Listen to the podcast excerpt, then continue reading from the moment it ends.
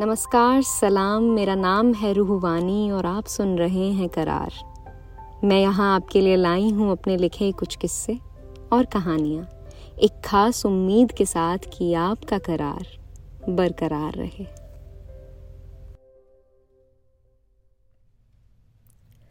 सुबह के छः बजे माँ ने उठाया। उनके एक हाथ में टूथपेस्ट और ब्रश और दूसरे में दूध का ग्लास। बदतमीजी की हद होती है, रोहन। एक घंटे से उठा रही हूँ। दो घंटे में एग्ज़ाम है, बस आ जाएगी, उठ जाओ। और ज़रा सी भी शर्म है ना तो कम से कम फॉर्मूलाज रिवाइज कर लो। शायद थोड़ी कृपा हो जाए आज एग्ज़ाम में। मैं चादर और घबराहट में लिपटा। माँ की सुबह सुबह की डांट सुन रहा था। और मुझे ज़रा भी बुरा नहीं लग रहा था, क्योंकि मैं जानता था, माँ ठीक कह रही हैं। पिछली रात तक भी मेरे लगभग सभी सवालों के हल गलत थे। तो फार्मूलाज याद करना ही इकलौती तरकीब थी। मैं बिस्तर से उठा, माँ के हाथ से ब्रश लिया और सीधा बाथरूम में चला गया।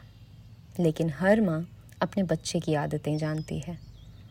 दूध का ग्लास लेकर वो भी बाथरूम के बाहर ही खड़ी रही कि कहीं अंदर का कोई एक कोना पकड़ के मैं सो ना जाऊँ। पर आज कहाँ? आज तो मैथ्स का एग्ज़ाम था। नींद को आसपास फटकने का मौका तक नहीं मिला। तो खौफ का मारा मैं। रट्टू तोता बन मैथ्स की किताब लेकर अपनी स्टडी टेबल पर बैठ गया। माँ ने ज़रा से गुस्से से दूध का ग्लास टेबल पर रखा और प्यार से सर पर हाथ फेर कर चली गई। फॉर्मूलाज रटते हुए हो चुका था करीब डेढ़ घंटा। अब मैं तैयार हुआ। बाहर गया तो डाइनिंग टेबल पर रोज के नाश्ते के साथ एक कटोरी में दही तैयार थी। वही गुडलक वाली दही। कभी काम करती है तो कभी नहीं। पर उम्मीद पर तो दुनिया कायम है तो मैं भी हर बार खा ही लेता हूँ। आगे पीछे घर से निकलने से पहले मंदिर की तरफ़ देखता तक नहीं। लेकिन आज आज तो चार बार माथा टेका और आठ बार नाक तक रगड़ी। जिस तरह माँ को अपने बच्चे से बहुत उम्मीदें होती हैं ना उसी तरह पिता को अपनी औलाद की असल औकात पता होती है। माँ ने उसी उम्मीद के साथ मेरा बस्ता कंधों पर चढ़ाया, अपने हाथों से दही खिलाई और मेरा माथा चूमा। और पिताजी ने बस अखबार के पीछे से नज़र भर देखा और कहा हम्म ऑल द बेस्ट देख लेना बेटा, हो पाए अगर तो कम से कम पास हो जाना। स्कूल बस में बैठते ही मुझे आसपास के बच्चे नहीं, राक्षस दिख रहे थे। मैथ्स के सवाल पूछ पूछ के एक दूसरे का सर खाते राक्षस। और ये राक्षस कोई आम सवालों की बात नहीं कर रहे थे। ये सभी सवाल वो थे जो पिछली रात वाले मेरे सभी सवालों से कई गुना मुश्किल थे। मैं तो चुपचाप उस झुंड में चलता हुआ आखिर वाली लंबी सीट पे जा पहुँचा और निढाल बैठ गया। दिन शुरू होने से पहले ही खत्म खत्म सा लग रहा था। स्कूल पहुंचकर ना उम्मीद कदमों से मैं एग्ज़ाम हॉल की तरफ़ बढ़ ही रहा था कि फिर से आसपास सिर्फ़ और सिर्फ़ एग्ज़ाम में आने वाले सवालों की आवाज़ें मेरे कानों में कीड़ों की तरह रेंगने लगी। आखिरकार मैं एग्ज़ाम हॉल में पहुँचा। सिटिंग अरेंजमेंट शीट पर अपना रोल नंबर ढूंढा। और सर झुका के चलता हुआ अपनी सीट पर जाकर बैठ गया। सुबह की भगवान जी से की गई पहली अर्जी चूर चूर तब हुई जब स्कूल के सबसे strict teacher Dubey ji exam के ताम झाम के साथ हॉल में दाखिल हुए। आंसर शीट्स पढ़ने लगी। मैंने भी पूरी उम्मीद के साथ सबसे पहले उस पर छोटा सा ओम बनाया। फिर हर कागज़ पर मार्जिन बनाने लगा। पकवान मज़ेदार हो ना हो, उसकी सजावट तो ज़रूरी है। और साथ ही आया मेरे दिन का कहर, मैथ्स का क्वेश्चन पेपर। इंस्ट्रक्शंस पढ़ने से पहले मैंने उस पर भी ओम बनाया, पर आंसर शीट से थोड़ा बड़ा। फिर जैसे ही मैं सवालों पर गया, ऐसा लगा कि ये सब तो मैंने कभी पढ़ा ही नहीं। मैं आफत में हर एक सवाल आधा पढ़, आगे बढ़ जाता। ऐसा करते हुए मैंने पूरा क्वेश्चन पेपर पढ़ डाला और बस सर पकड़ कर बैठ गया।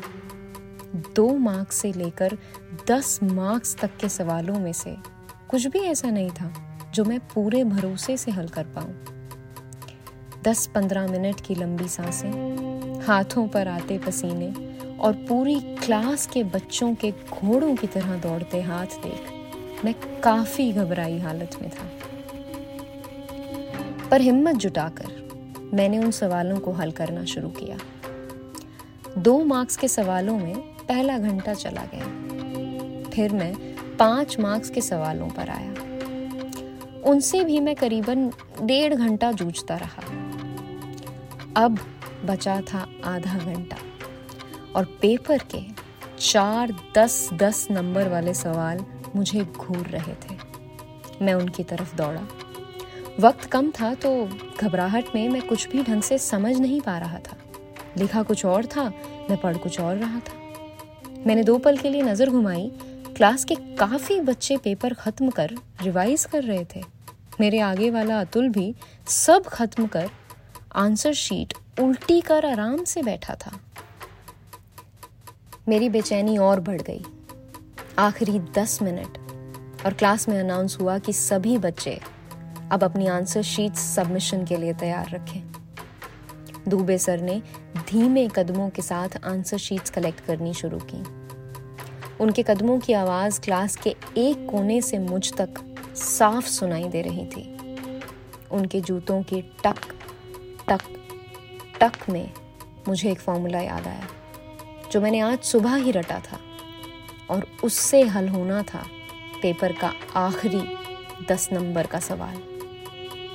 मैंने तलवार सी अपनी कलम उठाई और लग गया आखिरी पाँच मिनट में एक मुश्किल सवाल की चीर फाड़ करने।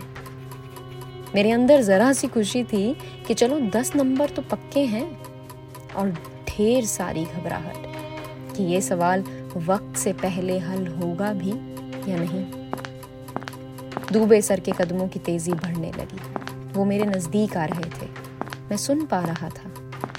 मेरा सवाल आधा भी नहीं हुआ था और मुझे अपनी आंसर शीट पे दुबे सर की परछाई दिखी और मेरी शीट के कोने की तरफ़ बढ़ता उनका हैवान सा हाथ। अब पसीने की बूंदें मेरे माथे से उतर गालों तक पहुँच चुकी थी और मैं आंसर शीट दोनों हाथों से यूँ बचा रहा था जैसे किसी माँ से उसका बच्चा छीना जा रहा हो। और फिर घंटी बजी। एग्ज़ाम के तीन घंटे पूरे होने की घंटी। असल में वो घंटी मेरे अलार्म की थी। मैं गालों पर उन्हीं पसीने की बूंदों के साथ उठा। वही घबराहट और वही बेचैनी।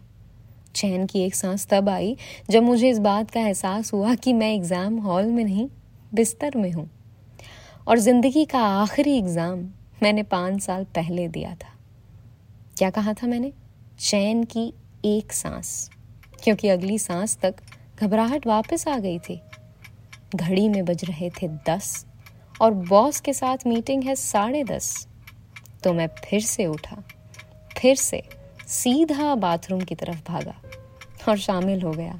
अपने सपने से मिलती जुलती एक पागल सी दौड़ में।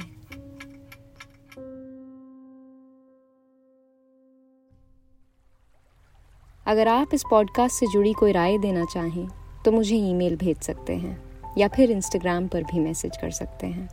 दोनों की डिटेल्स आपको डिस्क्रिप्शन में मिलेंगी। तो अगली मुलाकात तक, करार, बरकरार रहे।